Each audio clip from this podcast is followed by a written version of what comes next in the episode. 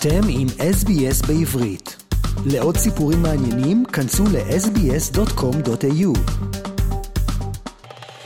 נאמר עכשיו שלום לקים עטלי מישראל. שלום קים. שלום, מה נשמע? אני מצוין, השאלה מה שלומך? בסדר גמור, בסדר גמור, הכל טוב. אנחנו פה אה, בשטח עם הגדוד שלי, וברוך השם הכל בסדר. כולם בסדר. את אה, קצינה בצבא, בתותחנים, מה את עושה? אני קצינה, כן, ואני ערובה של, של הגדוד של 405. את קצינת הרפואה של גדוד 405, גדוד התותחנים. מתי הגעת לארץ? אה, אני עליתי מצרפת לפני כמעט שמונה שנים עכשיו. אה, התחלתי את הלימודי רפואה שלי שם והמשכתי אותה כאן בארץ, ועכשיו אני רופאה בגדוד של תותחנים. וזה הזמן להזכיר למאזינים שלנו שאת חיילת בודדה שהגעת מצרפת. כשבאת לארץ אה, בשביל להמשיך את לימודי הרפואה כבר דיברת וקראת עברית חופשי? לא, בכלל, בכלל. אני גדלתי במשפחה שהיא מסורתית סך הכל, אבל לא הייתי אף פעם בבית ספר יהודי, להפך הייתי בבית ספר אה, כללי, אזרחי, כאילו כמו שיש בצרפת. אמ, ופשוט הייתי פעמיים בישראל, אה, פעם אחת אחרי הבגרויות שלי ופעם אחת בין שנה שנייה לשלישית ללימודים שלי. אה, בתוכנית שנקראת תגלית, שאני בטוחה שהרבה אנשים מכירים. Mm, תגלית, כן. ופשוט התאהבתי בירושלים והבטחתי לעצמי שאני אעלה. ושנה לאחר מכן, אחרי הרבה חיפושים על המשך הלימודים וכו', מצאתי פתרון שעדיין, ואמרתי בכל זאת אה, ננסה את זה. וקפצתי להזדמנות. את אומרת, היה לך חיבור מאוד מיוחד לישראל, משהו שהרגשת שאת חייבת לבוא כן, ולגור כן, בארץ. מאוד. והרגשתי מחוברת גם לפני, אני חושבת שיש משהו, משהו במדינה, באדמה הזאת, ש... שחוצה את, אה, את גבול ההיגיון, ושיש דברים שפשוט מרגישים בבטן, שדורכים עליה בלי, בלי, בלי באמת אה, יכולת להסביר מה, מה קורה. זה נשמע קלישה, אבל זה מאוד אמיתי לפחות Mhm. כלפיי. ואת נמצאת לבד בארץ וכל המשפחה שלך הם עדיין אה, בצרפת? כן, כן, כולם שם עדיין. ההורים שלי, האחים שלי, והם לא דואגים? הם דואגים, אבל אני גם מנסה להרגיע אותם. אני מנסה להסביר להם שגם התקשורת אה, הרבה פעמים מראה את מה, ש... את מה שמעניין את האנשים, כלומר את הרגעים הכי אלימים, אבל שמתוך כל, ה... כל הסיוט והקושי של המלחמה יש גם את הרגעים היפים והמאושרים, ובכל זאת את האור שהעם הזה מקרין, שהוא הרבה יותר חשוב מהשאר. אוקיי, בואי נדבר קצת על הלחימה בישראל. מה את יכולה לספר לנו על מה שאת והצוות הרפואי שלך ראיתם ועשיתם בשבועות האחרונים? אמ, אז אנחנו בגדוד שהוא בדיוק באמצע, כלומר אנחנו מן הסתם מתמרנים, אנחנו לא בעורף, אבל אנחנו לא גם כאילו הגדודים הראשונים שבחזית חזית, אנחנו כאן כדי לחפק על הגדודים שבחזית. ו, ולכן ה, המקום הזה שהוא, שהוא באמצע מאפשר לנו לגעת בתפקידים מאוד מאוד מגוונים. אה, מבחינת הפצועים, עד עכשיו ברוך שם לא, לא היה לנו אף מקרה אה, ש... שעירב את, ה... את ההבחנה, אה, כאילו שעירב סכנת חיים כזה. אה, ועד עכשיו היו מקרים יותר של אה, שגרה ושל אה, פציעות שקשורים לתפקיד, כמו פציעות שקשורים לשימוש באוטומטים ובכלים ודברים כאלה. אוקיי. אם מישהו בגדוד שלכם נפצע או גרוע מזה, איך מארגנים את הטיפול הראשוני והפינוי וכל זה?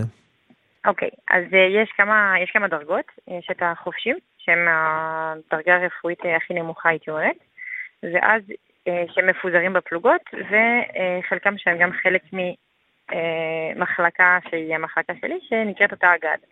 האגד זאת המחלקה הרפואית של גדוד, אה, שלתוכה יש אה, רופא, יש גם עכשיו בזמן המלחמה מילואימניקים, שביניהם יש עוד רופא נוסף.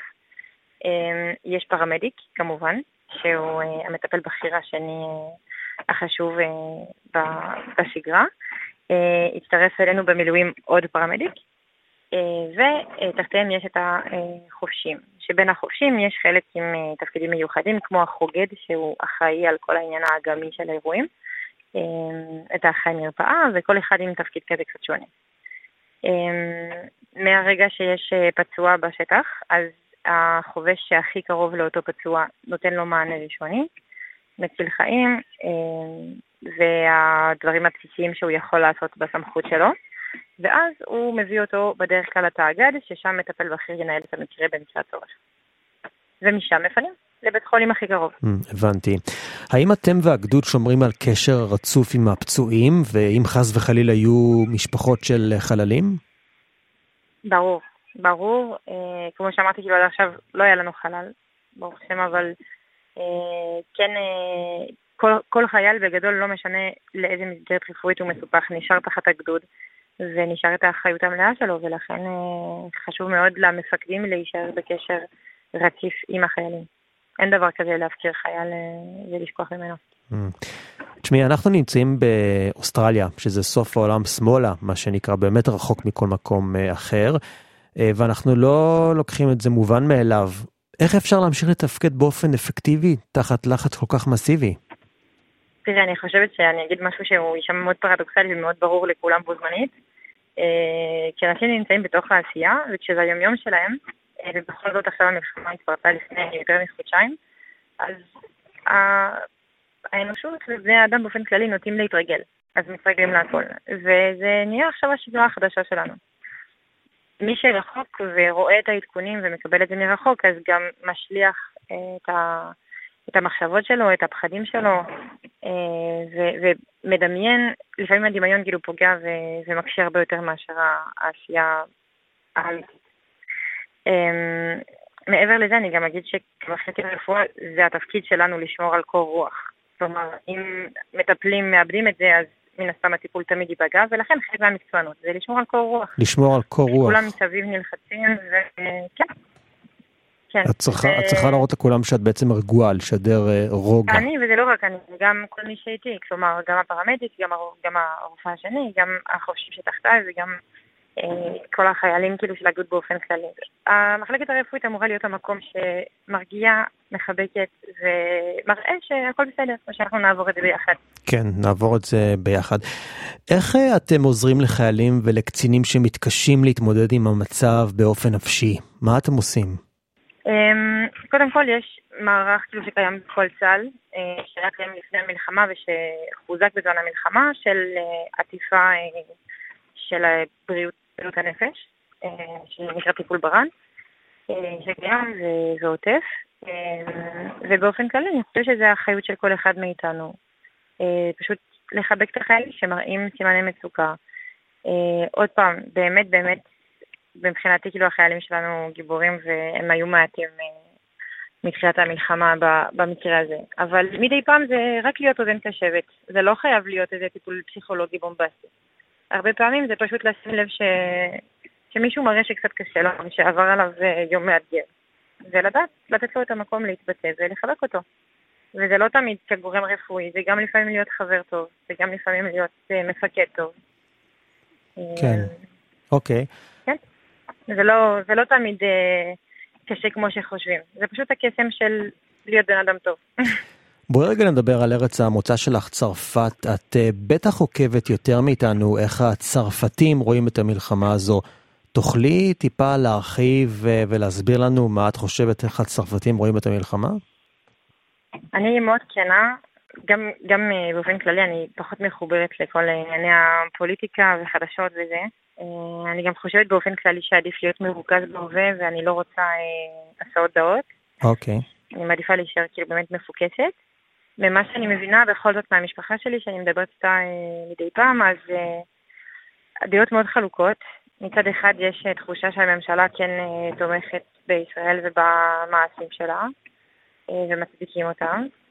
ומצד שני יש תחושה שהאוכלוסייה דווקא נוטה מאוד לבוא, לבוא כנגדה. Mm. Um, לא אגיד שזה מאוד מפתיע אותי לצערי. אוקיי. Okay. אני גם יכולה להבין לפי התמונה שהיא, שמשקפים שם שזאת התגובה של האוכלוסייה. Uh, אבל uh, בכל זאת, כן. זאת התחושות הפנימיות לפחות, אני לא יודעת מה אנשים אחד אחד חושבים שם. אני מבין, את רוצה להיות יותר מפוקסת בתפקיד שלך כרגע בצבא, את לא רוצה להתערב נכון. בפוליטיקה, שזה מובן. הכל בסדר. מה באמת התוכניות שלך לגבי ההמשך אחרי צבא? תראה, אני מאוד כנה, אה, הייתי אמורה, הייתי אמורה בעוד אה, שלושה שבועות לצאת לסיבוב עולם. נראה שזה לא יקרה. כרגע כל עוד המלחמה מתמשכת. לאן תכננת לנסוע? התכוונתי להתחיל בדרום אמריקה, ואז אסיה, ואז אוסטרליה, באמת. זה היה אמור להיות התחנה הסופית. אוסטרליה, ניו זילנד, ניו קלידוניה ו... או, היא צריכה להגיע לכאן, לאוסטרליה, את רואה? אה, כן, זה רק נדחה, הכל טוב, זה רק נדחה. וכל עוד יש פה... זאת אומרת שנראה אותך באוסטרליה בעתיד הקרוב מתישהו, כן? כן. יפה. ברור, בעזרת השם, ברור. תוכניות לא מתבטלות, הן רק נדחות. בדיוק, בדיוק. אם אתה יודע, תמיד אומרים שעושים תוכניות ואלוהים צוחק, אז ממש ככה. טוב, אני חושב שלכל החיילים מגיעה חופשה מאוד גדולה אחרי המלחמה, אחרי שהמלחמה תסתיים, אתם כולכם מוזמנים לבוא לאוסטרליה טיפה לנוח, אני יודע שזה לא אה, קל שם בשבילכם, אבל אה, אני מאחל לכם באמת אה, רק הצלחה וניצחון. המון המון תודה באהבה. ושוחחנו עם קים עטלי, שעלתה מצרפת לישראל בתור חיילת בודדה, וכרגע משרתת בתור קצינת הרפואה בגדוד 405 של התותחנים.